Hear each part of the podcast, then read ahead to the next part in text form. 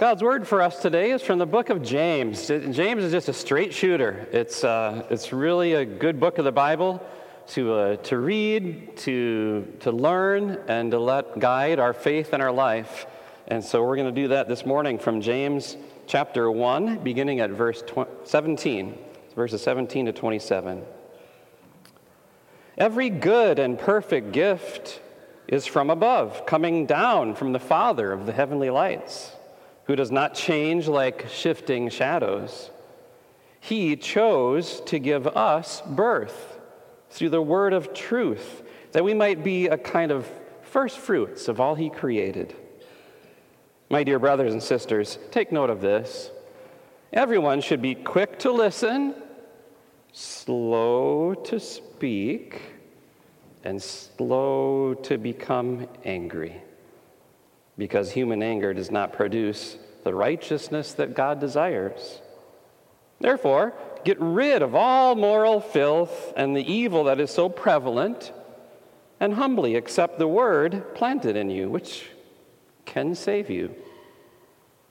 Do not merely listen to the word and so deceive yourselves. Do what it says. Anyone who listens to the word but does not do what it says like someone who looks at his face in a mirror and after looking at himself goes away and immediately forgets what he looks like.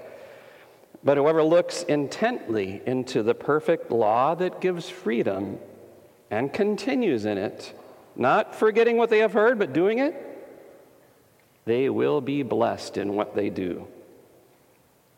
Those who consider themselves religious and do not keep a tight rein on their tongues deceive themselves, and their religion is worthless. Religion that God our Father accepts as pure and faultless is this to look after orphans and widows in their distress, and to keep oneself from being polluted by the world. This is God's Word. When was the last time that you did something and you were convinced that while you were doing it, you were exactly right, only later to realize you were wrong? I don't have to think back very far. For me, actually, it was yesterday, but I'm not going to tell you about that one. And then there was the one the day before that. I'm not going to tell you about that one either, but I'm going to tell you about last weekend this, this was true for me. I smoked brisket. I did it for the, for the third time uh, since living here in Texas, and if you're listening, if you're tuning in from somewhere else in the world, smoking brisket is like this is a Texas thing. It's a southern, but really it's a Texas thing. And brisket is a is a big, huge cut of meat, 12 to 15 pounds in that arena, um, uh, from a cow. It's beef, and you put it on a smoker, and it, it low and slow for a long, long, long, long time, and then it's tender and juicy, and it comes out, and it's we love brisket here in Texas. You do it on our barbecue on a smoker. I have a uh, I have a barrel grill with a firebox in it. And so uh, it was my third time. And uh, so I, I YouTube videoed it because I'm still working on, you know, perfecting this. It's an art, it's a science. And I found the perfect YouTube. It was short enough, it wasn't long like a sermon, you know, it was nice.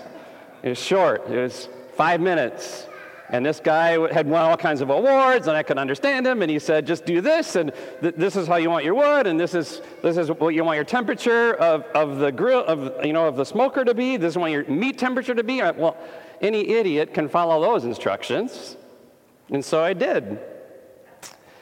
Uh, and he promised a tender, juicy brisket, and uh, mm, it was okay. You ever feel that way about God's promises in your life? That God promises to deliver things?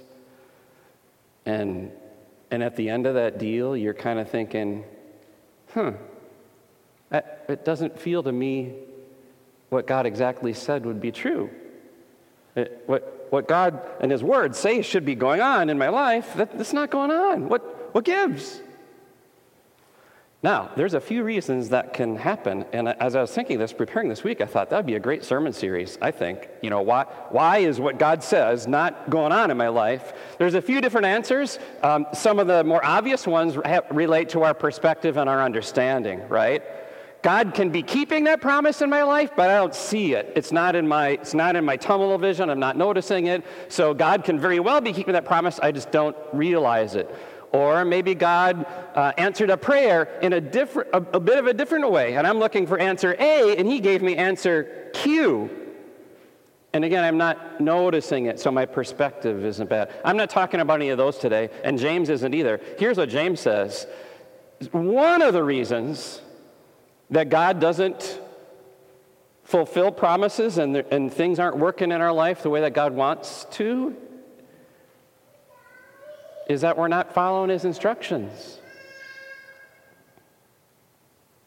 I, I didn't tell you the whole story about the brisket because um, he said, according to the, I had a 12 pound brisket, and he said it should take at least 12 hours on, on my smoker. I'm, if Richard were doing it, it would, you know, it would take 36 hours, but uh, for me, 12. Mine took five and a half.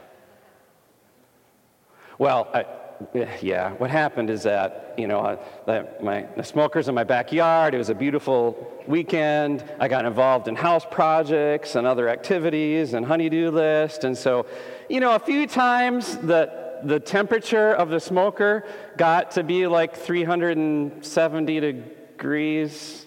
Yeah, my guys are saying that's, they're, they're, they're going, that's not good. That's twice the temperature it should have been. And it only flared in only 10, 15 minutes, and then I came over and t- t- took care of it. But a few times the temperature flared was enough so that that brisket, uh, yeah. I, I agreed with what he said on the YouTube video. I trusted with what he said, but I didn't do what he said.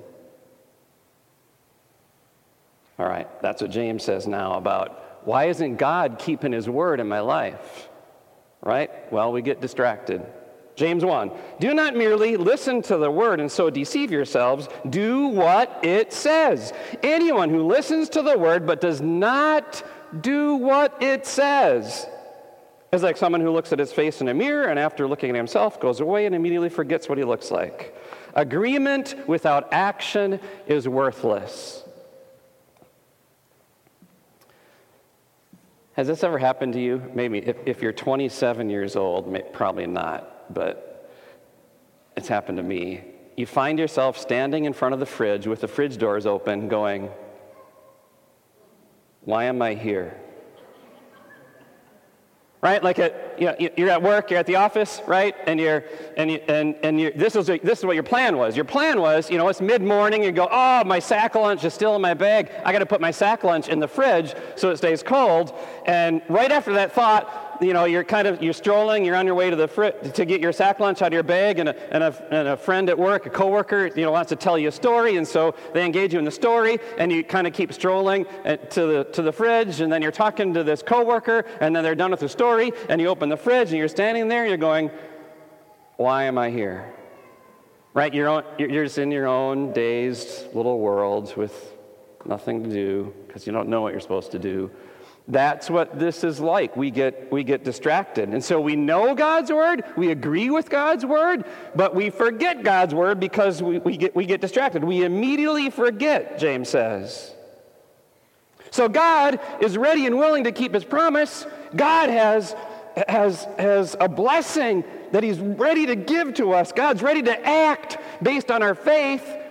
But we haven't acted based on our faith because we've forgotten the word and really have no faith in that word, therefore, and so God doesn't continue with the action. Uh, and, and here's the worst problem Not, that happens, we, we forget, but here's the worst problem. There, these, these words say it we deceive ourselves. So not only do we forget what God's word says, but then we deceive ourselves into thinking, well, that's okay. God, he, God this God, God, of grace, he'll, he'll, he'll give me stuff. It, it's fine. He'll take, he'll take care of me. It's, it's okay. And it's, God says it's not okay. Agreement without action is worthless. And the Bible spells it out right here in James 1 that such people who consider themselves religious deceive themselves, and their religion is worthless. Jesus has a word for those kind of people. We read it from Mark chapter 7 today that Jesus calls those kind of people hypocrites. A hypocrite is a faker, a pretender. And so we can be religious, we can be very religious, and Jesus says, good for you, but you're just faking it. You're just pretending that your religion is worth something, and it's really not. It's really worthless because you're not doing what, what I say you should be doing. And so, for people who have a heritage of, uh, in, in our circles, of, of right doctrine, we call that confessionalism. And I'm proud to be part of a confessional church. Right? Re- religion is no less than the right doctrine. You must have the right doctrine, the right teaching to have the right religion. However, it is much more. Religion is much more. It's not just having. So I can be thinking, I'm. I, it's all about religion is about being right. We're right. We're our denomination is correct. We have the truth. We're right. It doesn't end there, folks. That's just the beginning.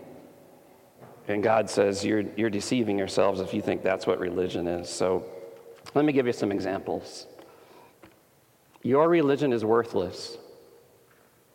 If you believe and agree with what the Bible says that Jesus came to die for the sins of everyone in the world, every nation, tribe, people, and language, every person, no matter how evil, no matter how powerful, no matter what they've done, Jesus died for everyone. You, you agree with that? You believe it? But, but there's just some people in your, you just, there's just, maybe it's a group of people or a class of people or an ethnic group or people who cheer for a different team than you cheer for or your noisy neighbors that you just think, yeah, I don't know if, I don't know if Jesus has enough love for, for someone like that. And you feel superior to them in your personal bias and bigotry. Your religion is worthless. You're not, you're not practicing what you say you believe.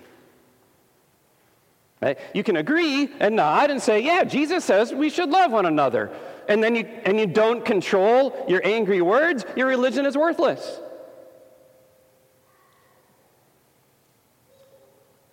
We can say, I, I, I want to watch out for secular, secularism and the godless society around me. Um, the Bible says, right, the, those who love the world don't love God, and so I want to be careful. The, the world out there, the godlessness of society, we should watch out for that. And, and I agree with that, and I nod, but then but then you don't filter the media that you consume, and it just looks like any other godless person in society. Your, your consumption of media is no different than them. Your religion is worthless. Or we take that great confession that we have that, that God's word is truth, and the truth is what matters for, for a church, and a church that preaches and teaches the truth is what it's all about. And then define church success not by a church holding to the truth and practicing it robustly. But success in church is related to tendencies, traditions. Jesus calls them human rules. Your religion, according to James, is worthless. Worthless religion does not produce the righteousness that God desires. Therefore, God says in James chapter 1, get rid of all moral filth and the evil that is so prevalent.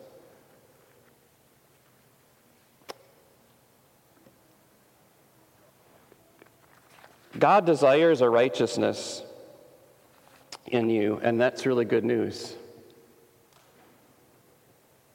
God desires, right? God desires righteousness, and it's His righteousness for you. you your practice, religion, what is religion? Religion is a belief system that you put into practice, right? It's something you believe. So here in James, it says your belief system uh, and how you practice it is worthless. It doesn't say you as a person are worthless, it says your perception of what's true is worthless. And God says, I'm going to do something about that. God says, I want you to practice my righteousness, and so I'm, I'm going to give you my righteousness. And when I do, that's going to not just change your perspective, but change you as a person. Right? God just doesn't say, hey, hey, hey, whoa, that's a bad religion. Here's a better one. Do things this way. But God, as a Savior of grace, comes to you and He, he changes the game. And so He wants you to see, to see an image of yourself in this mirror that's, that's more accurate than your perspective is. He wants you to look in the mirror and see an image of Jesus. And that image of Jesus is reaching out to you and saying, Guess what? Uh, in order to change your perspective, I'm going to change you. And there's three ways in which it says here in James chapter 1 that God does that. First of all, James 1, verse 21. Humbly accept the word planted in you, which can save you. Uh, this is God's word put into practice. Humbly accept the word planted in you, which can save you. Can you go back a slide, Kara, please? Okay, that, that word planted, literally, planted means implanted or transplanted. Sorry, it's not up there. Just listen to me. Humbly accept the word planted in you, it says in James 1. Okay, the, the Greek meaning of that word means transplanted. He, Jesus is transplanting his heart into you, and Jesus is the, the embodied Word of God. So, you now have Jesus' heart. You look in the mirror, like that guy talks about in James, you look in the mirror and you see Jesus, and he's reaching out to you, and he's giving you his own heart, his heart that loves God's Word. His heart that always put God's Word into practice perfectly all the time.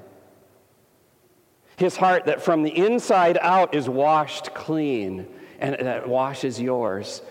See, now Jesus, he gives you the righteousness of God that says, that God says he, he desires in you. Jesus gives that. That's the word planted in you which can save you. All right, now James 1, verse 18. Uh, he, God, chose to give us birth through the word of truth that we might be a kind of first fruits of all he created. God's agreement there with action. He's not just saying, yeah, that's true, but God's putting into action what he says is true. I think there's a, there's a big word in that verse God chose. Right? They're saying God chose to give you birth. And so God planned for you to not just to be who you are, but to be a believer.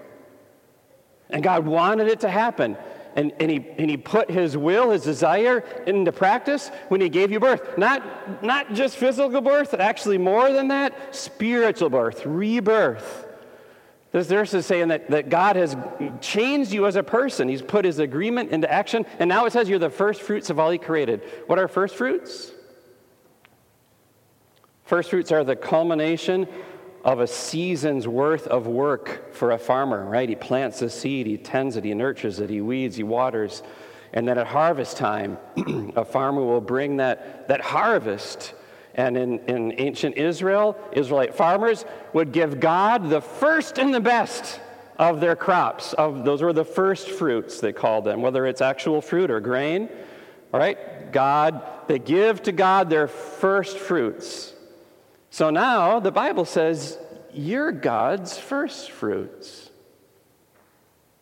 It's saying that, that you are the culmination of everything that He has planned, that you are the crown of His creation, that, that God thinks more about you than He thinks about the tallest mountain, thinks more about you than He thinks about the most beautiful, elegant flower. He, he took more time and interest engineering you than, than any of the fish in the, in the sea. That you're the first fruits, it says, of all He created. Nothing is more special to God than you are. He chose to give you birth. And nothing will take His attention away from you, even for a split second. Goes on to talk about that in verse 17 of James 1. Every good and perfect gift is from above, coming down from the Father of the heavenly lights. Heavenly lights, all the sun, moon, and stars out there, right? He's the Father of them. He created them. Says He created you too, and so blessings come from them. He does not change like shifting shadows. God does not stand in front of the fridge and say, Why am I here? God does not uh, forget to tend his firebox when he's smoking a brisket. And God does not ever forget about you. Ever. He gives you every good and perfect gift. When you forget about God, He chooses to not forget about you. When you change your opinion about what God's truth is, God never changes his opinion about how he feels about you. He loves you from eternity and back. That's the Father of the heavenly lights. Right? Light is changing, right? We're, we're changing now. We're getting into the fall time frame, and the sun is coming up a little later every day, setting a little earlier. It's, we have more darkness. I had to go outside and adjust my landscape lighting, the automatic timer, so it would stay on later in the morning and come on earlier in the evening, right? All those changes. Here, the Bible says God doesn't, he, not, he doesn't change like the shadows, it says, but he's perfectly faithful, perfectly faithful. Um, it, it goes on to describe that in verse 25 in James 1. It talks about the perfect law the word law is, can be used multiple ways in the Bible. Sometimes it means the Ten Commandments. This, this is not one of those instances. It doesn't mean Ten Commandments here. It means God's, a principle or a teaching. You might say religion there. That's what it means by the word law here. The perfect law or religion that gives freedom. And talks about us as this then, of not forgetting what they have heard, but doing it. They will be blessed in what they do. So, your, God wants your religion to be agreeing with what is right and then putting it into action. Where we have not done that, God says, I have forgiven that, I've forgotten about it, and I'm filling it in. And He fills it in with the life and death and perfect obedience of His Son, Jesus Christ as Jesus gives you his heart. He fills it in with, like a loving Heavenly Father, perfectly and constantly providing you with every good and perfect gift, even the ones that you don't feel are good and perfect. God knows are good and perfect for you. He's your Father. And the Holy Spirit giving us new birth. That's, that's God's religion, and He wants to make sure that you have it and practice it. And all of it comes to you, it says in James, through the Word through the word. We have a saying, a, a, term about that in our church. We call that the means of grace. Familiar with that term? The means of grace.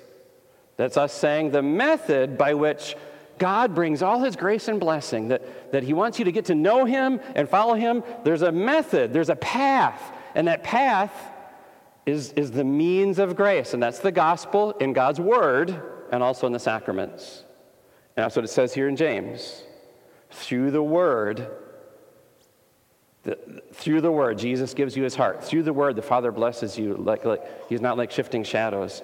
Through the word, the Holy Spirit gives you new birth. So maybe, what do you want to pay attention to a little more in your life? I know at the end of the day, I, I, I typically say, I wish I had in my mind and heart been closer to God's word more today. I've never said at the end of the day, I, boy, I was, I was in God's Word. It, was, it guided me. I agreed with it. It, it helped me do what I wanted to do. Uh, that, I'm, I'm really happy, exactly satisfied with the amount of attention and energy I, I was attracted to God's Word today. I've never, I've never said that. And I hope you don't either. I hope you're always striving for the Word to be a bigger part of your day and your life. So, what does a worthwhile religion look like? Talked about a worthless religion.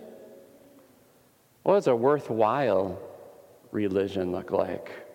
I want to share with you something I found uh, from a man named Robert Morgan. Some of you might be familiar with that name because he wrote the book, 100 Bible Verses Everyone Should Know and, and Take to Heart and Memorize. We used that book uh, here at our church about three, four years ago, and we, we skimmed it down to 40. We did the light version but we did 40 verses everyone should know. And, and some of you, I'm looking at you here today, memorized 40 verses during that time with us. So this is an author of a book about God's Word. He loves God's Word. And he actually wrote a different book called Worry Less, Live More.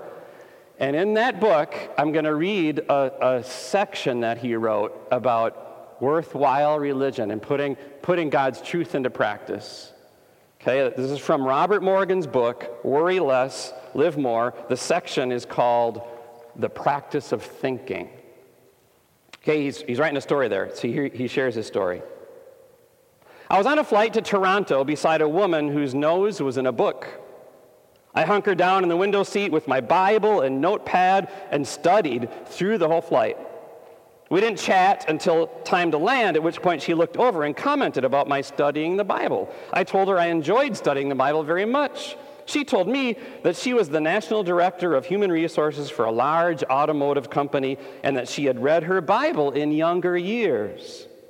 On one occasion, she said, she had been asked to give a recitation. She had several choices of material, but she had chosen a passage from the Bible, and she said it had meant a great deal to her at the time. Oh, I said, well, what passage did you read? Uh, it was from, uh, let me see, what was it? Um, Philippians? You mean Philippians? Yes, she said. Philippians. Maybe it was, is there uh, chapter 4? Was it this passage? I asked, and then quoted Philippians 4 4 to 9. That's that section, rejoice in the Lord always. I'll say it again, rejoice. Let your gentleness be evident to all. The Lord is near. Do not be anxious about anything, but in everything, by prayer and petition with thanksgiving, present your requests to God, and the God of peace will be with you, it goes on to say, okay? So he shares this with her from memory. Of course, he's Robert Morgan. He has 100 Bible verses memorized. So he shared this with her, word for word. To my surprise, she grew visibly flustered and emotional she broke into tears and started fanning herself with her hands, saying, I don't know what's happening to me. I, am not usually like this at all. She hauled up her purse, it was the size of a small St. Bernard, and began searching for a tissue which was nowhere to be found. The tears ran down her cheeks and she mopped them up with her palms. I offered my handkerchief. I've been so busy and so stressed, she explained, wiping her eyes, that I've been short with people recently, and I've been demanding and difficult and worried. And here you are, quoting something to me I learned long ago and had forgotten. I guess I needed to remember those words again. Robert Morgan writes What a blessing to share Philippians 4 with her in that moment and to see the effects these simple words had on her thoughts and her feelings. She badly needed to refocus her mind on truths she had learned long ago, but which had vanished from her memory like a dissipating mist. This is me now speaking. I have a question. How would, how would you like to be like Robert Morgan and provide that kind of meaningful life changing moment to a person or to people. Wouldn't that be outstanding? It, maybe you have. I have. I've sat in Starbucks and shared scripture with people who broke down in tears and said, That, that Jesus that you just introduced me to, I kind of knew before, but I never knew him in that way. I want to do that more. I, I'm, in the, I'm a religious professional, so I get the chance to do it a lot in a lot of different ways, but, but I want to do it more. Don't, don't you? That's worthwhile religion. And I tell you what, that's what we're doing as a church. That, that's why we're here every Sunday. That's why we've launched the Pflugerville Happiness Project, so that we can give words like Philippians 4 to people and tell them what true happiness really is. That's why we're planning to build a building. That's why we're planning a school. We're not building a building to build a building, we're building a building to change lives. We're here on, on Sunday mornings to change lives. That excites me as a church, what we're up to, changing lives and being to them what Robert Morgan was to this lady. And I'm quoting Robert Morgan again. He said, We have to call to mind the truths we need. We have to take control of our thoughts and stop listening to ourselves and start talking to ourselves. We have to preach to ourselves, lecture ourselves, exhort ourselves. We cannot overcome anxiety unless we learn to replace worried thoughts with worthy thoughts. Thoughts that come directly from the mind of the God of peace. Not only am I glad when I can be like Robert Morgan, I'm glad when I can be like this lady. I don't have a purse the size of a St. Bernard. But I'm glad when the Word of God ministers to me and, it, and it's meaningful to me and it changes my life. I hope you join me in saying to yourself right now, I, yeah, I want to think about God and His Word more often. I want, I want thoughts of God to speak to me instead of all those other voices that are lies that surround me every day. And I tell you what, listening is hard work. Th- taking time to think these days is hard work. We are bombarded by stimuli. Right? We're, we're overwhelmed with smartphone notifications screaming for our attention. It, it's no longer do we sit uh, on a horse and plow a field for three hours but we're in the car multitasking, taking calls, right? It's hard to find time to think. We need thinking time. And I, and I want to tell you this closing thought. It can be hard to think about God. I know that. I experience that. And I know it's hard for you. But let me tell you this God says today, when you're not thinking about Him, He's thinking about you all the time.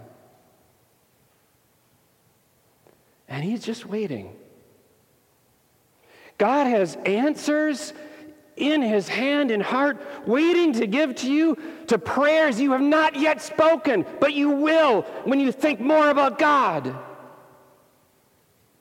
And God has blessings wait in the storehouse of heaven, huge, gigantic, bodacious, big blessings that He's waiting to give to you, but you don't have the trust yet to believe in the way that He wants to do it. And you'll develop that trust as you think about Him and His Word, and the blessings are going to come down from heaven.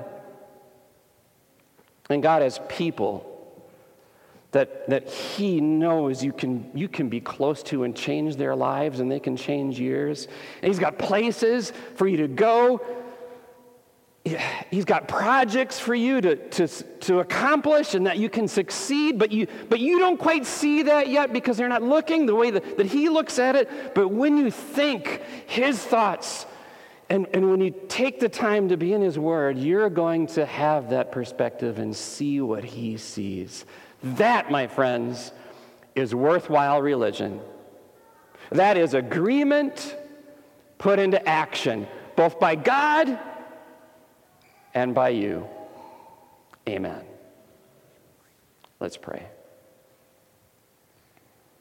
God, you've spoken again today. Uh, you do it all the time because we have your word and we hear your heart and we hear your plan for our lives and we hear your love for us in your words that you've shared. We also hear warnings, warnings that you give to us because you, you desire us to produce righteousness. And sometimes we don't.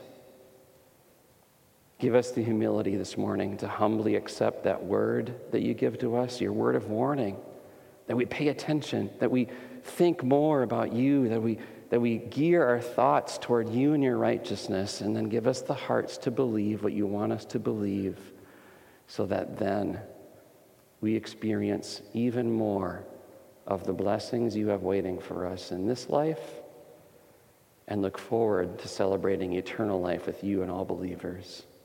Thank you, God, for your word today. May it change our lives and our week. In Jesus' name, amen.